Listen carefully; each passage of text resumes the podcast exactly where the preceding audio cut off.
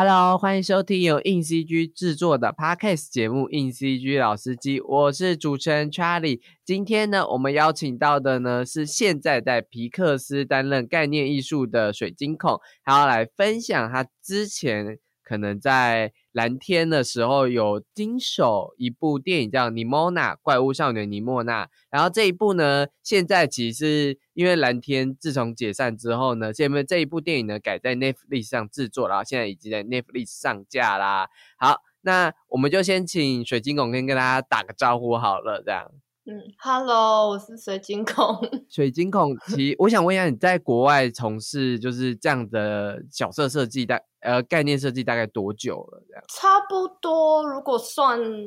开始工作的话，差不多五年，就从 Blue Sky 开始，嗯，五年了。所以 Blue Sky 算是你第一次的。就是动画的正式工作吗？嗯，我以前在台湾的时候就蛮常是自己接的案子，就是做角色设计的一些东西。但是 Blue Sky 算是我在美国的第一个正式工作。好，今天会聊两部电影，一部是刚刚提到的《尼莫娜》，然后另一部是皮克斯的《元素方程式》，然后水晶控也有在里面负责一些设计。想要先问一下，因为怪物少女尼莫娜，尼莫娜其实是蓝天的斗。的一个发起的专案，这样先简单分享一下，就这部片其实易主蛮多，就是它开发时间蛮久的，从原本是蓝天，然后蓝天解散之后，再到找别的动画公司接手，然后再到网飞这样，然后那部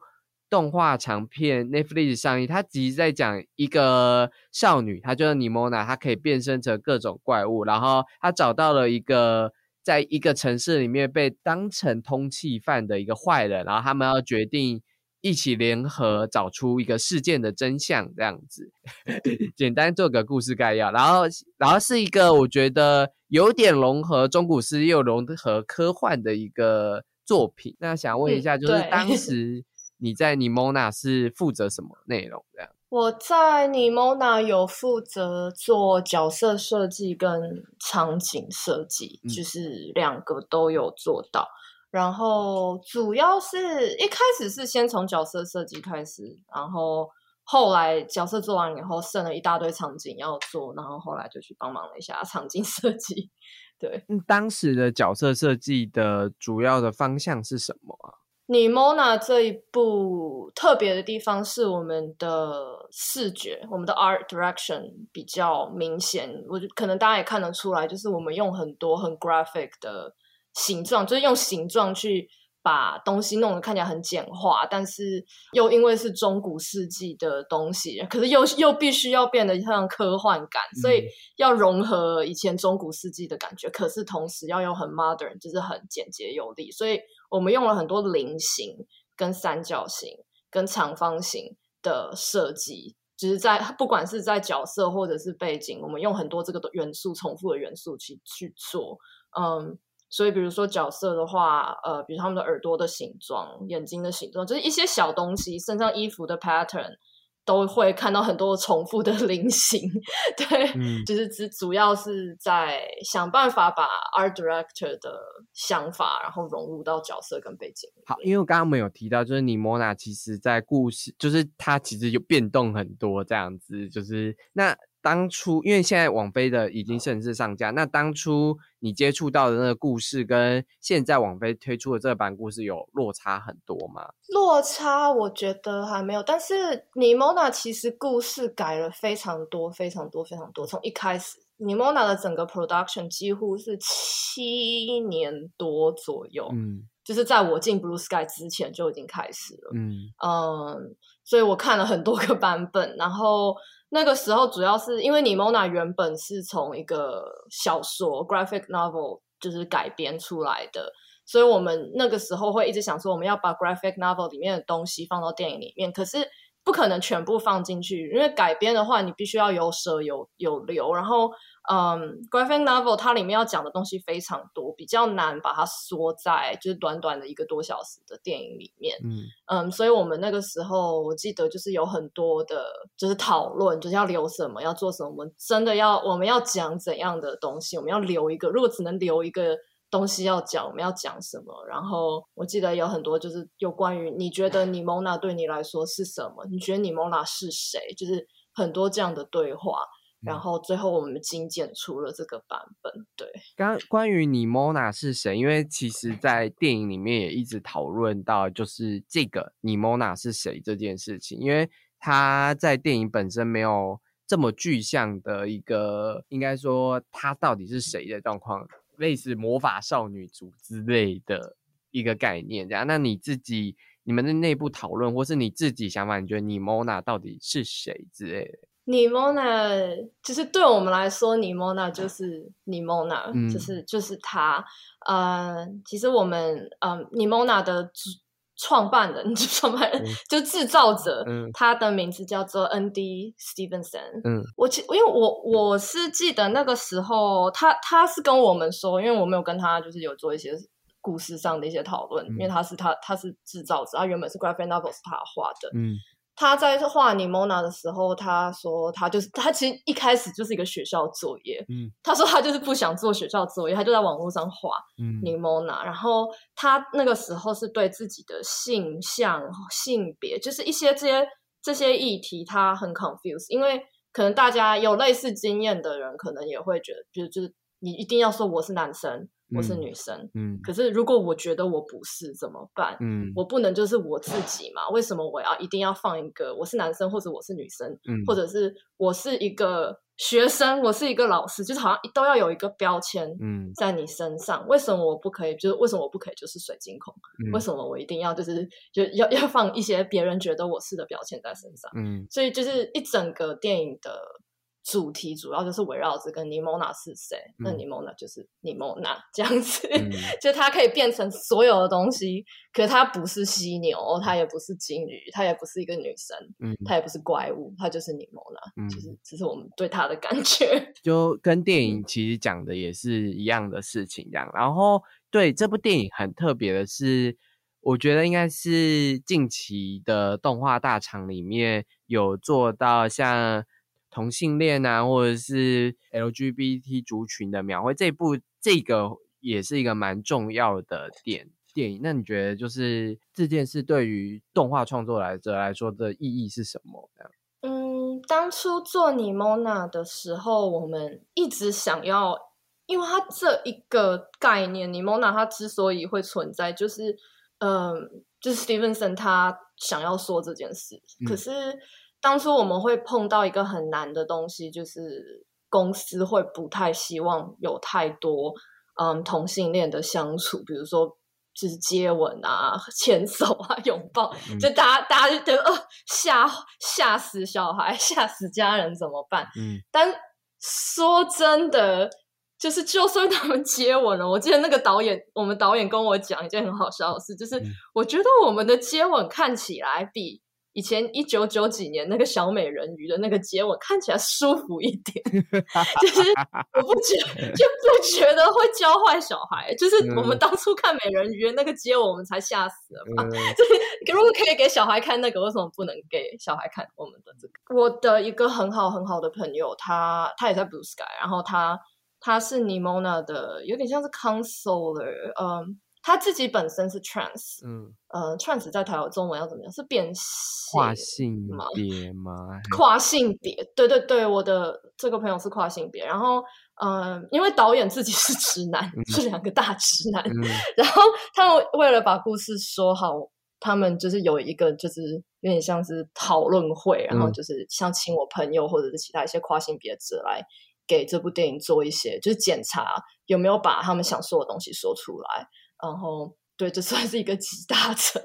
对，那其实我们也觉得，就是尼莫娜这个故事在当今的社会，其实还是有一些蛮有趣的改动。那我们回到就是设计面上面，因为尼莫娜其实这个故事蛮有趣的，就是的初始背景故事是一个一千年前的神话，所以就有一些中古世纪的一些设计的风貌这样子。那我记得水晶宫其实在你自己有分享一些当时画的一些概念设计，其实都蛮多这这些中古世纪的图。那我觉得你觉得在画这些中古世纪的风格图的时候，你有没有就是哎多多少有觉得哎有困难吗？或是哎这跟你常画的东西不太一样？尼莫娜就是一个风格真的很强烈的 project，、嗯呃，算是我目前工作过风格 最强烈的。风格强烈，就是它的挑战就是，比如说你你就不能随便画，因为你随便画如果不 on model，那可能你这个角色就看起来没有办法跟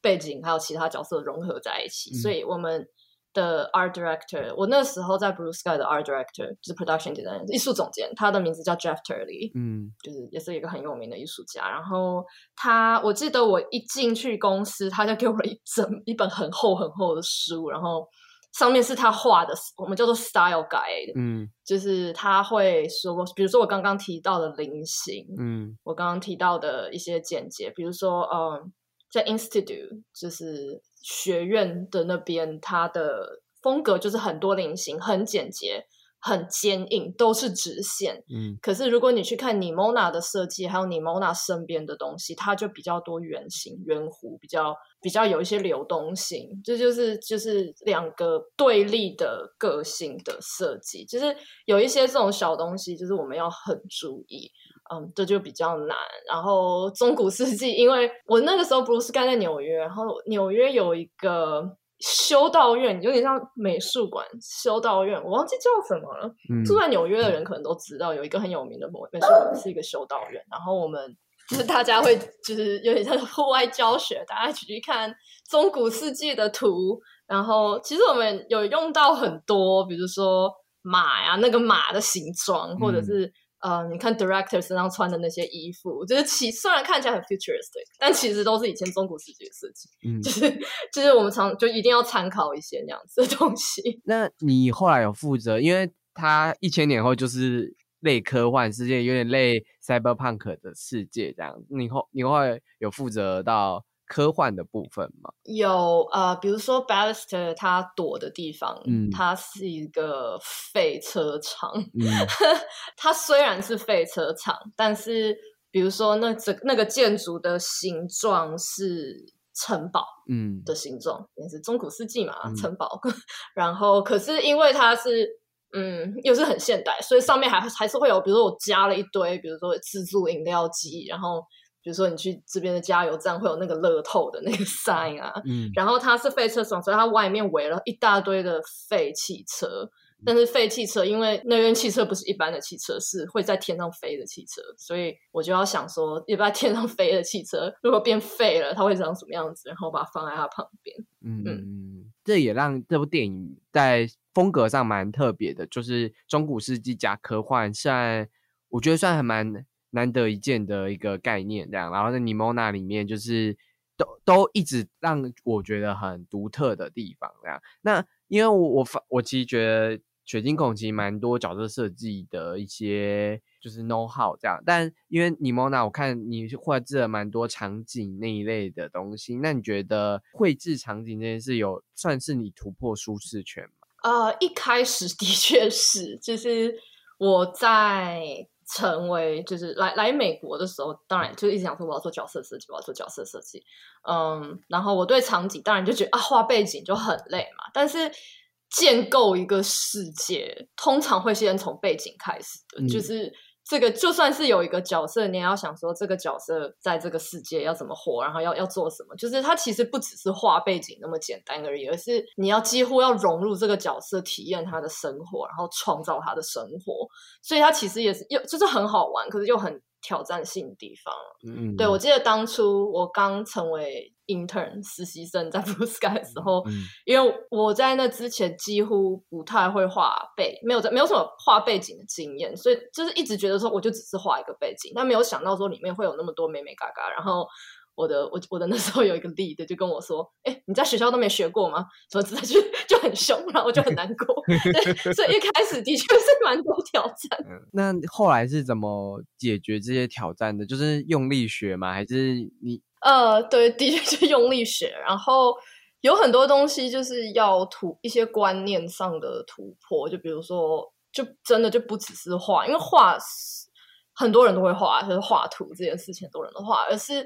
要如何就是融入角色，创造这个角色的生活，让观众能相信这个角色居住的世界。就是这一件事情比较花我比较多时间去体会。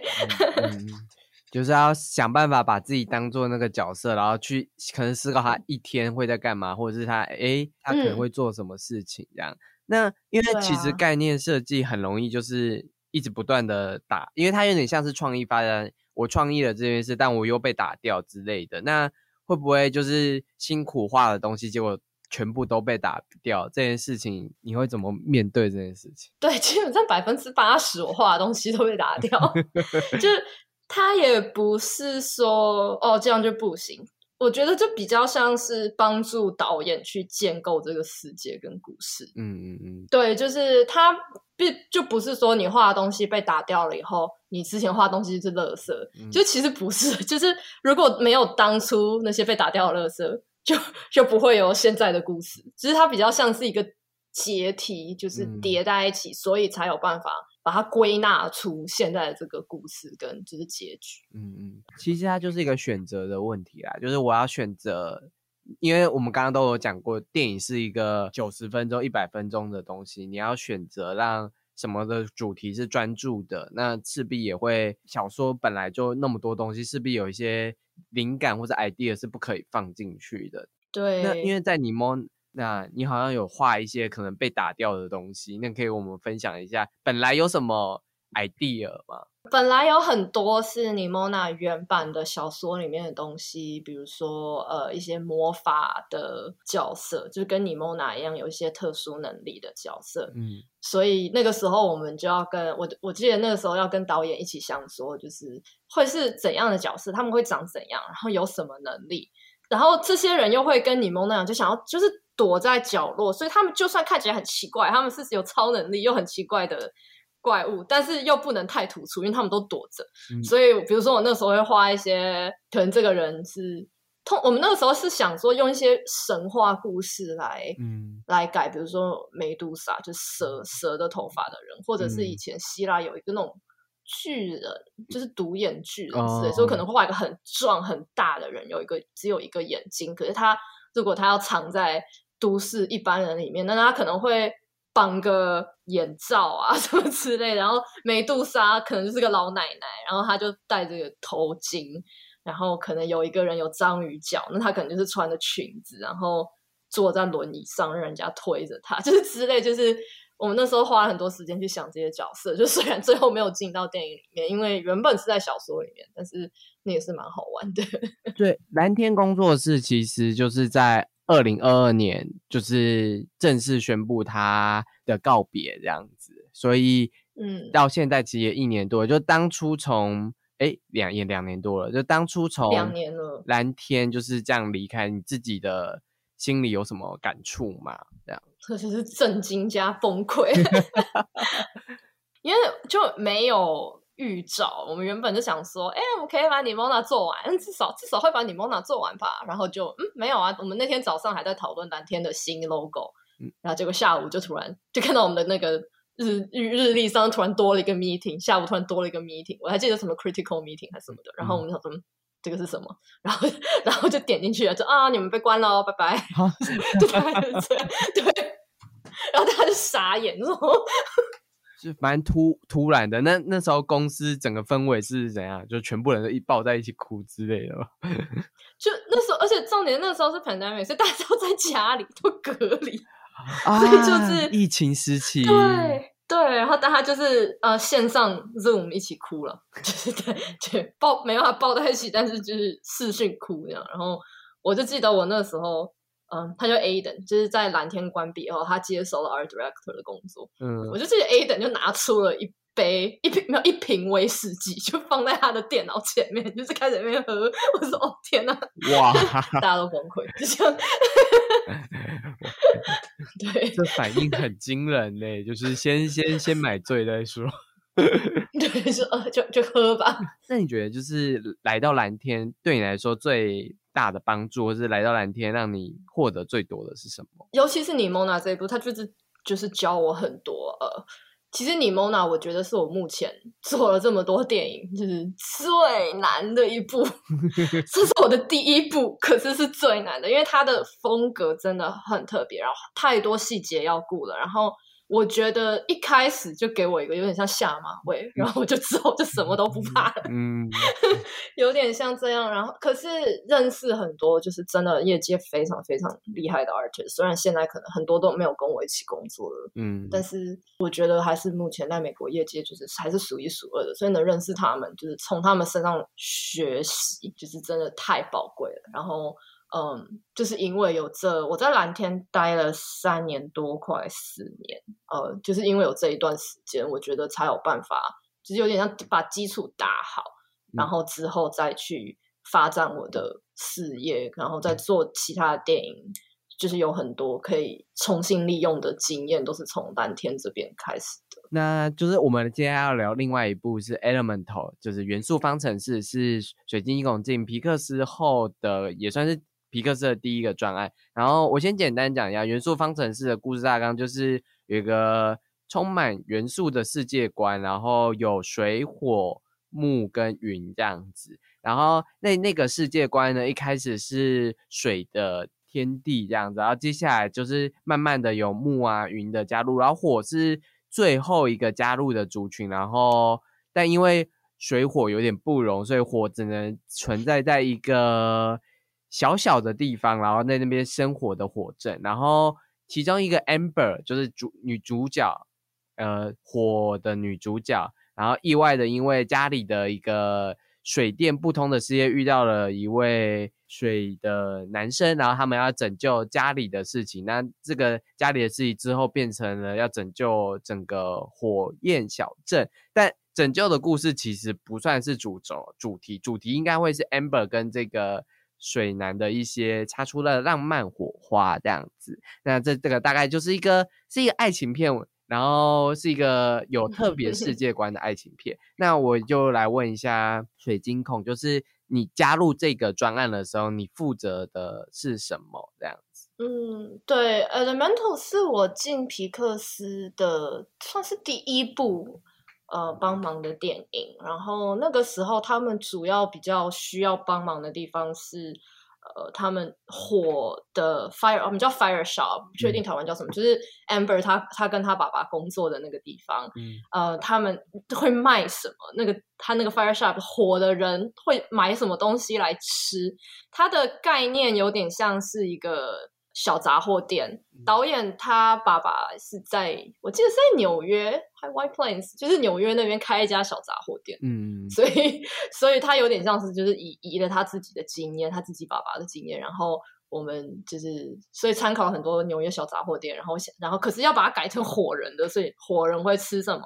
杂货店会卖什么，然后他们会喝什么，就是当初主要是帮忙这这边的发想。嗯。导演彼得孙其实是韩裔美籍的导演，就是他自己算有点像火女这样，就是第二代的那个韩国来的移民这样。然后台湾这边翻叫杂火店，我听到，对，就 是可爱，超可爱的这样子。然后男主角叫魏的啦，我刚刚一直有点忘记男主角叫什么魏的魏的。好，对对对。那你在思考就是火民族要怎么过生活的时候，你们就是应该会一直在提，自己也会发想一些 idea，跟别人会提 idea。那你自己想了哪一些 idea？嗯，就比如说，因为它是火嘛。嗯。所以他们坐的椅子就不能像我们一样是木头的啊，不然会烧起来。所以我们就直接把它放在烤架上，就他们的椅子其实都是烤那种烤架、烤炉改的。然后比如说他他们吃的东西，就杂货店里面不是会有很多桶子嘛？然后桶子里面可能装一些东西，像美国这边杂货店有很多，比如说如果中东人开，可能会放一些什么豆子啊、什么什么面粉啊、什么之类那种东西。然后想说，嗯，那就放 ash。那叫什么灰灰烬？嗯，对，然后他们可能会吃 char charcoal，就是嗯碳，吃那个碳，然后就觉得又像肉丸一样，是 一颗一颗的这样吃。然后我记得我还。我有想一个 idea 是，我就想说以前我们台湾 Seven Eleven 不是有那种湿热冰，啊这边也有啊，就 Seven 的湿热冰就是那种自助饮料机，然后嗯，那如果就是里面是熔岩岩浆之类的 lava dispenser，就他们喝喝那个东西的话，就是对，就是会想这些东西，要一直为这个世界观想一些，就是他们怎么生活的感觉。其实我一直觉得这就是 Elemental。很精彩的地方，因为 Elemental 有很多就是透过元素创造的一些 idea，呃，可能不是你负责的地方，像水在球场比赛的时候，他们就是在那边跳波浪舞，哦，对，或者是火 Amber 在跟 Wade 的约会的时候，Amber 跳到不同钥匙上面，然后就变色这部分，就是它很多。关于元素可以跟这个环境互动的一些细节，我觉得是 Elemental 很精彩的一个部分。因为我可能就是因为从来没想过他们变成人会是什么样子，所以 所有人就是开始重新的向艺术家思考：哎，真的变成人，那可以干嘛？然后或是他们可以怎么互动？就是火跟水的互动也是一直蛮有趣的一个环节，也是整部片蛮核心的概念。这样子，其实我相信水晶孔其实在。这一个片可能也没有带很多，但我因为水晶孔也有看这部片嘛，那就是这四个元素风跟木，你自己是哪对哪一个元素世界观，或是哪一个 idea 就是比较有印象深刻的嘛，或是喜欢这样？我自己是很喜欢火啦，就是我身边的人也都很喜欢 Amber，嗯，就是他很可爱嘛，然后很容易生气，就跟很多人就跟我们一样，很容易生气，呃。然后他有一个，我觉得因为也是因为我们是亚洲人，所以有办法 relay 的东西，就是父母那一代的期待跟你自己想要做的事情的冲突。嗯，我觉得我们应该很多人都有经历过那个 碰撞，然后。我自己的男朋友也不是亚洲人，然后 他的也不是，嗯，他也是就要跟我也就是水人，就是就很能 relate 那种莫名其妙的碰撞，然后呃这样子，所以就是 Amber 跟对于我还有我身边很多朋友来说都是很就是比较能 relate 的一个角色。其实以我来说的话，我自己也是还蛮喜欢 Amber 的，可能也也跟你啊，因为他。导演就可能把它已经，因为那个城镇的样子也很像亚裔族群的那个样子。然后我自己觉得，主要的视角、主要挖掘的地方都是 Amber 的心，就是因为 Elemental 是一个浪漫爱情片，我我我是很难得觉得，就是皮克斯居然做浪漫爱情片，但他其实还是要讲的，还是皮克斯一直以来都很喜欢讲的家庭的故事，你自己如何去在你的这个冒险里面去做成长，然后只是。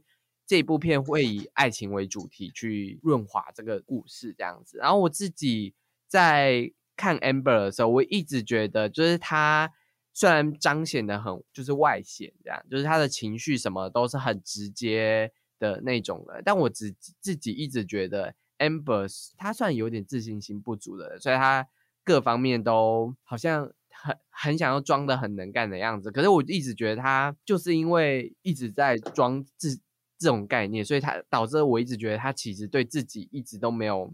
很有信心。而是我一直觉得，就是水弟陪在他旁边之后，他才开始觉得，哎，我其实这样做也可以，或是我真的有办法完成一些事，或者我真的喜欢的其实是别的事情。那你你。嗯，你觉得你对于 Amber 这个角色，你是怎么看待他这个个性跟他的在这部片的态度呢？因为他他一直就是生活在他觉得啊，我我爸爸妈妈搬来这个地方啊，很一定很辛苦，第一代移民很辛苦，那我一定要就是达成他们的期望。可是他其实他内心不是想要做这件事，所以。所以，就一开始电影就是说啊，他很容易暴躁，嗯，会暴怒，他就有点像是要用那个暴怒的情绪去 cover 他的不安全感，因为他他知道他必须做这件事，可是他不想，但是他不想，可他又不知道自己能做什么，嗯，就是就有点像是我们啊要上班啊就是要上班，可是我不想去上这个班，可我又不知道我到底想做什么，就是有好多 这样的感觉，嗯，然后直到他碰到。这个水男那个味的，嗯，我觉得就有点像是文化冲击吧，就是 culture shock。呃，我我来美国也有这种感觉，culture shock，就是也不能说哦，对啊，water guy 的文化就比较好，但是它有点像是让他知道，哎，其实有别的选项啊，就是你可以试试看别的选项，就是你不一定要 follow 你以前的人做的事情，你可以，你可以把你现现有去融合。去做别的东西，就有点像移移民来美国的这个概念，就是你把你的文化放进去这一个大的城市里面，然后去 contribute 你现有的东西，而不是一直做一样以前的人做的事情，就是有点像是这样的感觉。你自己也有深受，就是来美国就是工作的时候的一些文化冲突，是不是？对，一定的，好可怕。一开始就是觉得，呃，就是好，大家都好会发表意见啊，应该很多人听过，就是这边的人一定，就是你在公司上班，如果你不发表意见，大家就不会，他们不会 assume 你说，哎，你是不是有什么要说的？就是你不说，你就是没有东西要说，所以你就你的你的意见就会被忽略。所以在这边就是不能太害羞，然后就是一定要讲话。这件事情我。花了好久才习惯，对你花了很久才习惯，你最后是怎么让自己就是说，哦，好，我就是勇勇敢的讲这样，就觉得哦，我不讲就没有人要理我啦，我就讲，就是这样。那你觉得是？身为移民这件事有帮助你在这个工作的设计上，有有帮助在设计方面的事。呃，其实就是我在做的时候，我记得我那时候在做 Fire Shop 的时候，只有我一个，就是我的我的那个 team 嘛，那个时候只有我一个是 女生，然后还是移民，所以就的确是有，嗯，可是就比如说会放一些，我那时候就会想说他们吃的东西。我就一直想到我自己的男朋友，他是白人，然后我就想到，我记得我那时候，比如说吃什么猪血糕啊、鸭血这种东西，他们就会觉得很可怕、很恶心。我就觉得哦，fire fire 的人吃的东西就是要有那种让白人会觉得很可怕、很恶心的东西，就比如 charcoal，然后我们就把它放一坨，然后就。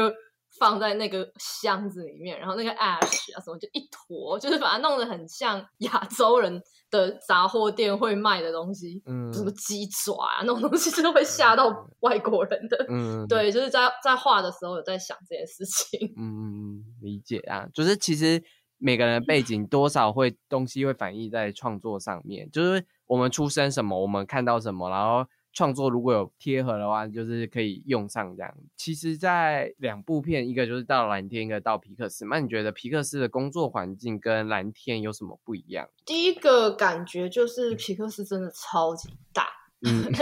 就它几乎是它光员工数就是蓝天的大概有四五倍，就很多很多。我们现在大概有两千多个员工，然后主要在在蓝天的感觉，因为人比较少。所以比较有点像是家人，就是比如说啊，大家生日啊，然后就一起出去吃饭，或者是有人要离职了，那我们大家在一起出去吃饭，就是会庆祝啊，会干嘛？就是会比跟跟同事之间的连接会比较深的，因为在皮克斯就是真的人很多很多，然后 team 又很，所以就是比较难做到这件事，但是。皮克斯它是一个很，我觉得是包容力很强的公司，跟很多其他公司比起来，包容力都很强。就比如说，你今天有一个 idea，你希望这个 idea 可以被拍成电影，那你就可以去 pitch。嗯，他很能接受很多新的 idea，而且他会希望员工跟员工之间能碰撞出新的 idea，这样子，嗯，我觉得还蛮难得的。皮克斯有出一个什么 Sparkle 系列，就蛮多不同风格的故事跟电影之类的。那你自己是有想要 P 取的吗？就是你有想过这件事吗？有，但是我觉得，嗯，我好像我所有东西就自己画画就好，就 好像还没有没有还没有一个就是想要让它做成影片的。但是我身边有很多同事，我们有时候我们就私底下就是会呃，有人有个 idea，然后就自己抓人来帮他们做。就是我有帮很多同事去做他们的。私底下的 film，然后有的时候就会变成 spark show，就会变成你们看到的东西。那你现在你帮同事做是有上了吗？还是还在就是制作这样子？对，还还有有很多都还在制作。对，因为大家都是在下班时间，就是大家自发性的去想要做一个东西，所以就很慢。OK，但我们就期待，因为这个都会在迪士尼 Plus 上上映。这样好，那最近其实，在产业上面，我们有发觉到，就是迪士尼跟皮克斯其实都有在做裁员的工作。这样，那你觉得对于你们这个身处在环境里面的，你们会觉得有压力吗？对啊，很有压力。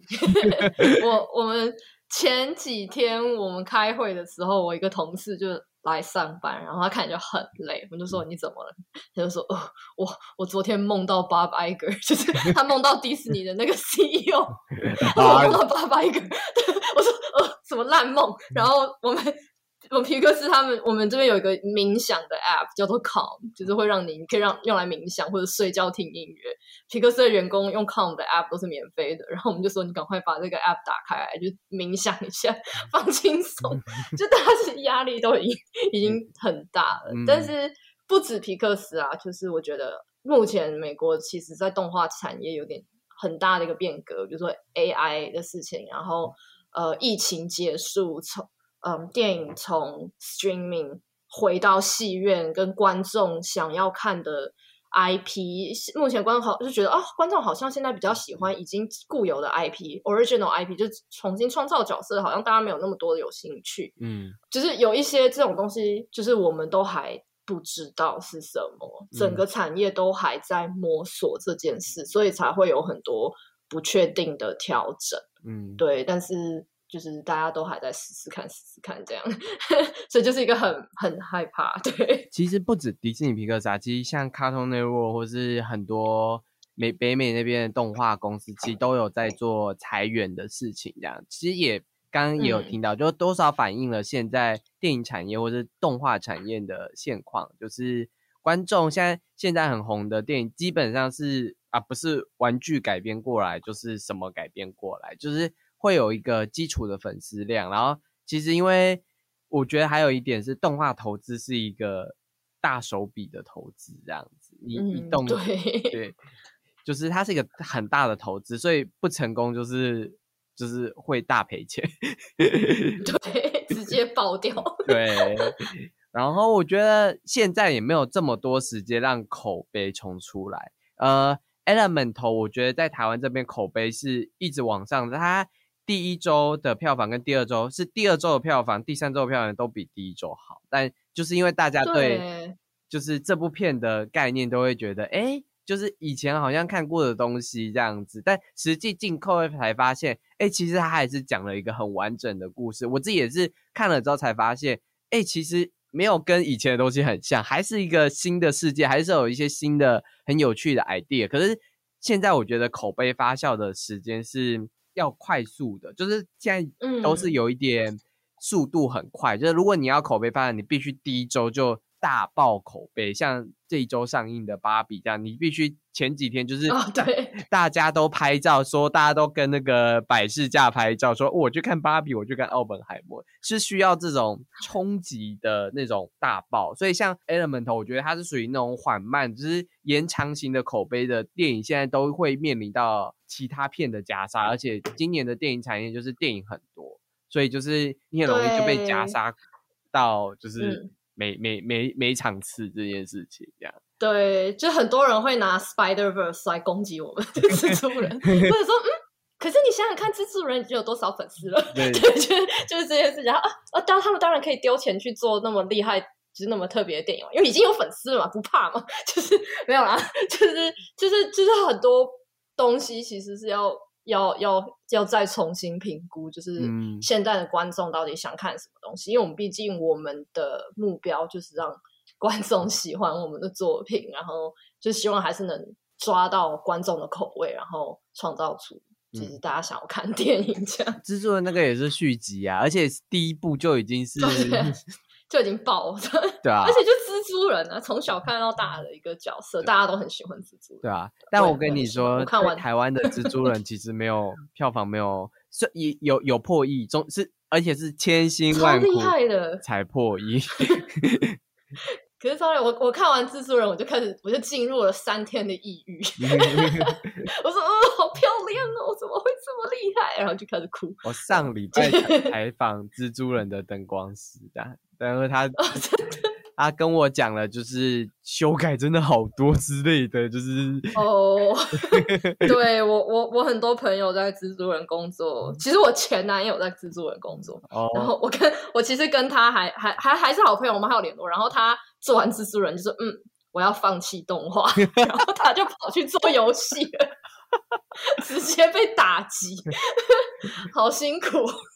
就是真的是用血跟泪雕出来的一个作品。对对对，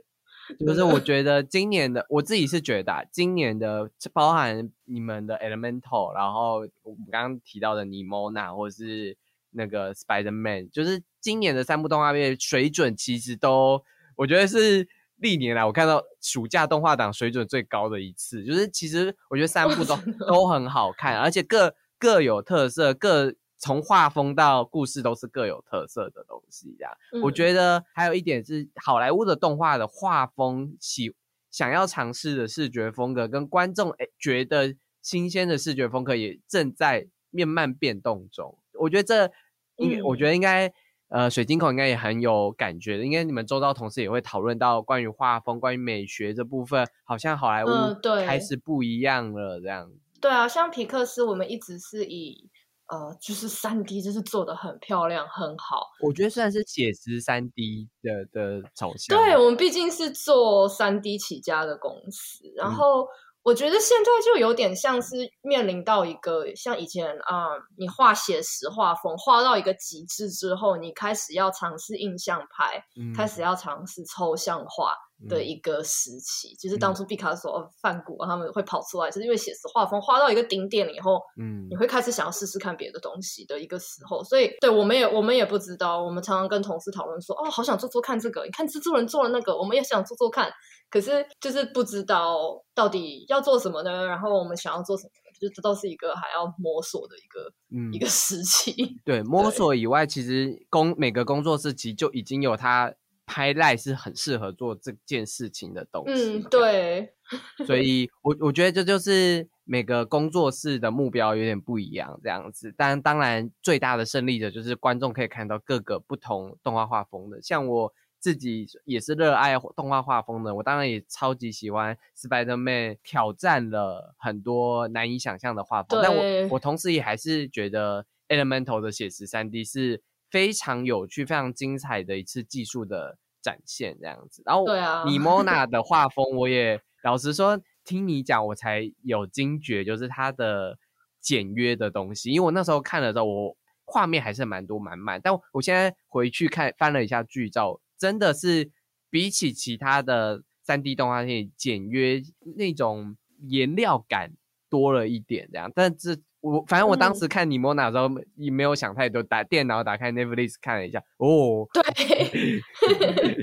对，其实很多时候都是我们自己在钻，那个观众他们真的会看得出来吗？像是之前有一个人看完尼莫娜跟我说，哦，这就是那个呃 cheaper version Spider Verse，在讲什么鬼？就是谁？对，就是嗯，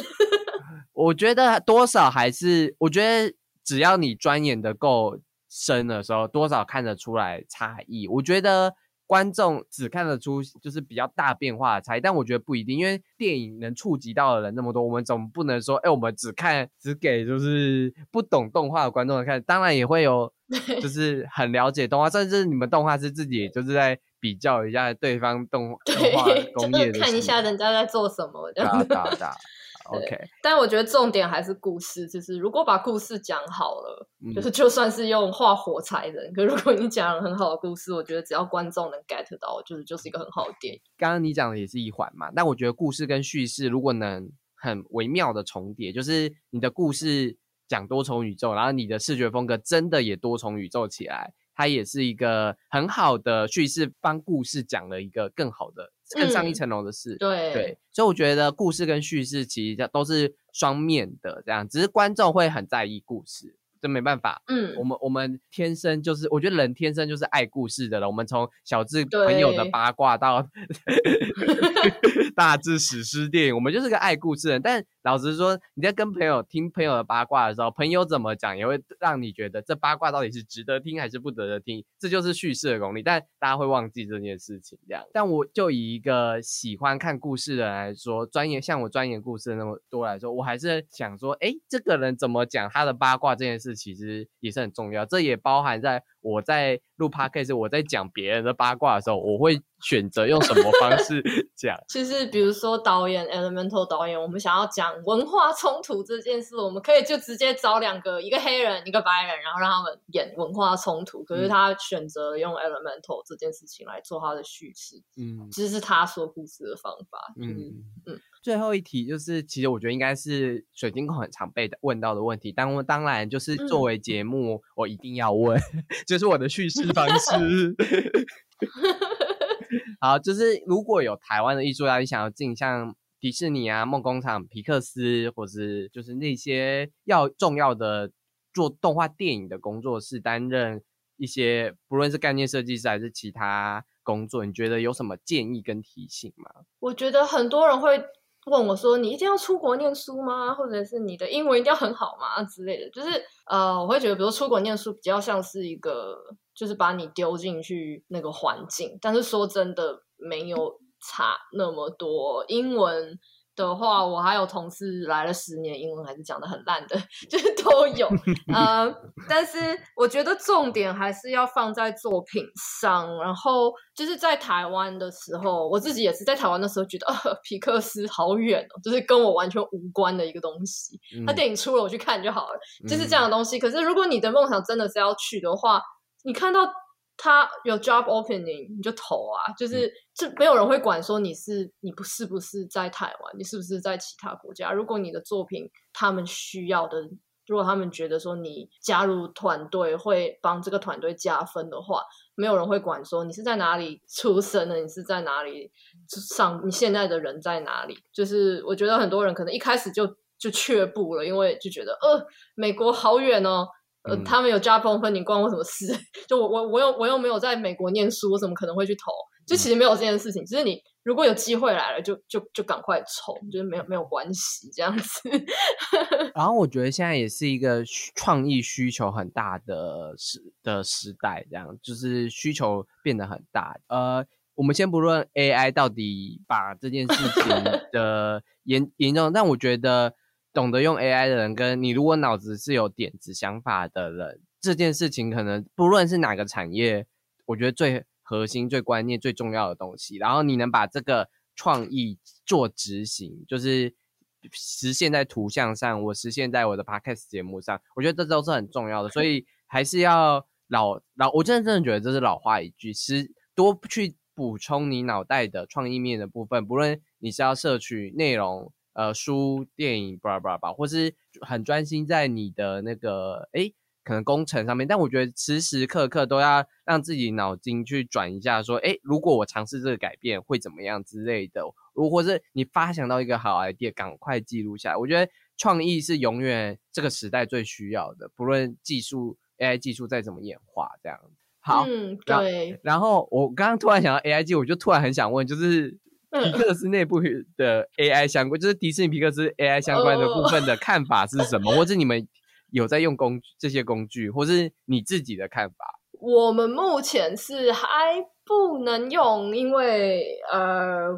就是太太争议性了。毕竟呃，有就是大家都知道有版权的争议嘛，然后。我们其实是超级敏感，我们对版权这件事情非常敏感。所以，比如说，呃，比如说，如果我做我设计一个角色要找参考资料，很多时候我连 Google 都不能用，我们都得用第一手资料。就比如说，我要画高中生，可我不能就直接找一个高中生的照片，我得冲到路上去画路人高中生，然后拿那个来当我的参考资料。就我们的 legal team 是还蛮严肃的，嗯，因为如果迪士尼皮克斯翻车了。我们不能让人家抓到这个来告我们。AI 这件事情就是有一点灰色地带，我们就不太敢去碰。嗯，但是对，其实我们下个礼拜会有一个会，就是跟 AI 有关的，可能他他们就要讲这件事情。但是目前我的工作内容不太会让 AI 有取代的部分，因为有太多需要人跟人之间的讨论了，就是。因为我的工作毕竟不只是画图而已，就有很多故事上或者是 brainstorming 的地方，嗯所以呃 AI 可能没有办法帮我跟导演沟通，目前目前还不行，所以所以我我是还好，对。那非常感谢，就是水晶口跟我们分享，就是他参与的两部电影的一些设计面的部分，这样子。那就是水晶控有什么就是要宣传的，或想跟大家讲的吗？哦，宣传吗？哎，Elemental 是不是已经下档？哦，没有，台湾还在哦，台湾还在。没有，那还没还还那还还那就去看吧，就是多看一点，就给我年底有 bonus 可以拿。好坏，还有没有啊？尼莫娜，尼莫娜比较简单，在 Netflix 一开就可以看，大家麻烦去看一下，谢谢。好，我觉得两部片都很好看。就以我自己看很蛮多动画角度，我觉得两部片好看的点都不一样，这样子。那我觉得如果你是水晶孔的粉丝，或是硬 CG 的粉丝，应该都是对动画有爱的人。那这两部，一部还在院线上映中，我觉得蛮值得去看的。然后可以，因为它。有点浪漫爱情片，我觉得蛮适合约会去看。不论你单身还是有伴，我觉得有伴的就直接揪揪另一半去看。但如果单身的，你如果手手上有线的话，赶快约其中一个线去看。对，月月老月月老片。对。Element 真的其实蛮多可蛮值得爱情观的点，是可以慢慢跟对方来讨论的。